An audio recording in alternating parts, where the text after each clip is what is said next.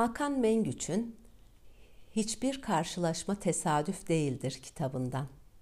Su felsefesi. Suyun doğası bir felsefeyi anlatır. Bakalım. Dağdan akan su en az dirençle karşılaşacağı yolu seçer akmak için kendine. Yoluna bir kaya çıkarsa onunla uğraşmaz. Kayanın etrafından dolanıp akmaya devam eder. Seninle uğraşan insanlarla uğraşma. Uğraşırsan onlarla aynı yerde kalırsın. Etraflarından dolanıp yoluna devam et. Eğer su kayanın etrafından dolanıp akacak yol bulamazsa, bu defa birikip kayanın üzerinden aşar. Bunu da yapamazsa, sabırla damlaya damlaya kayayı delmeye başlar. Kayayı deler.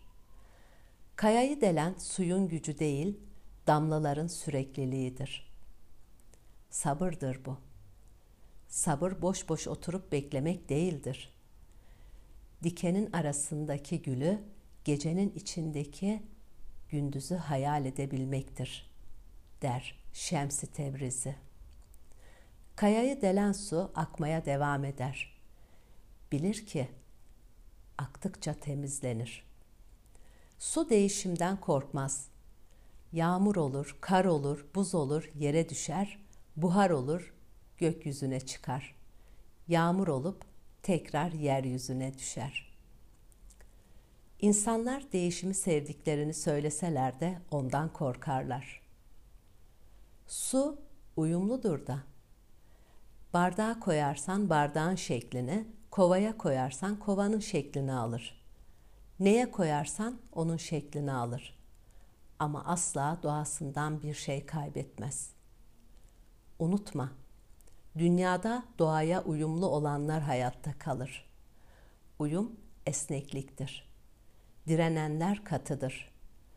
Çok sert rüzgar çıktığında kocaman ağaçları söküp kökünden atar.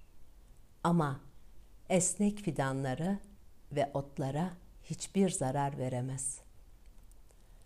Su akışa teslim olur.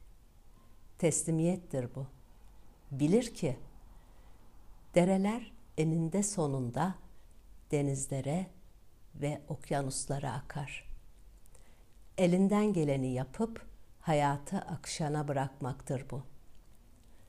Derler ki, su akar yolunu bulur. Su gibi yaşarsan akıp yolunu bulursun.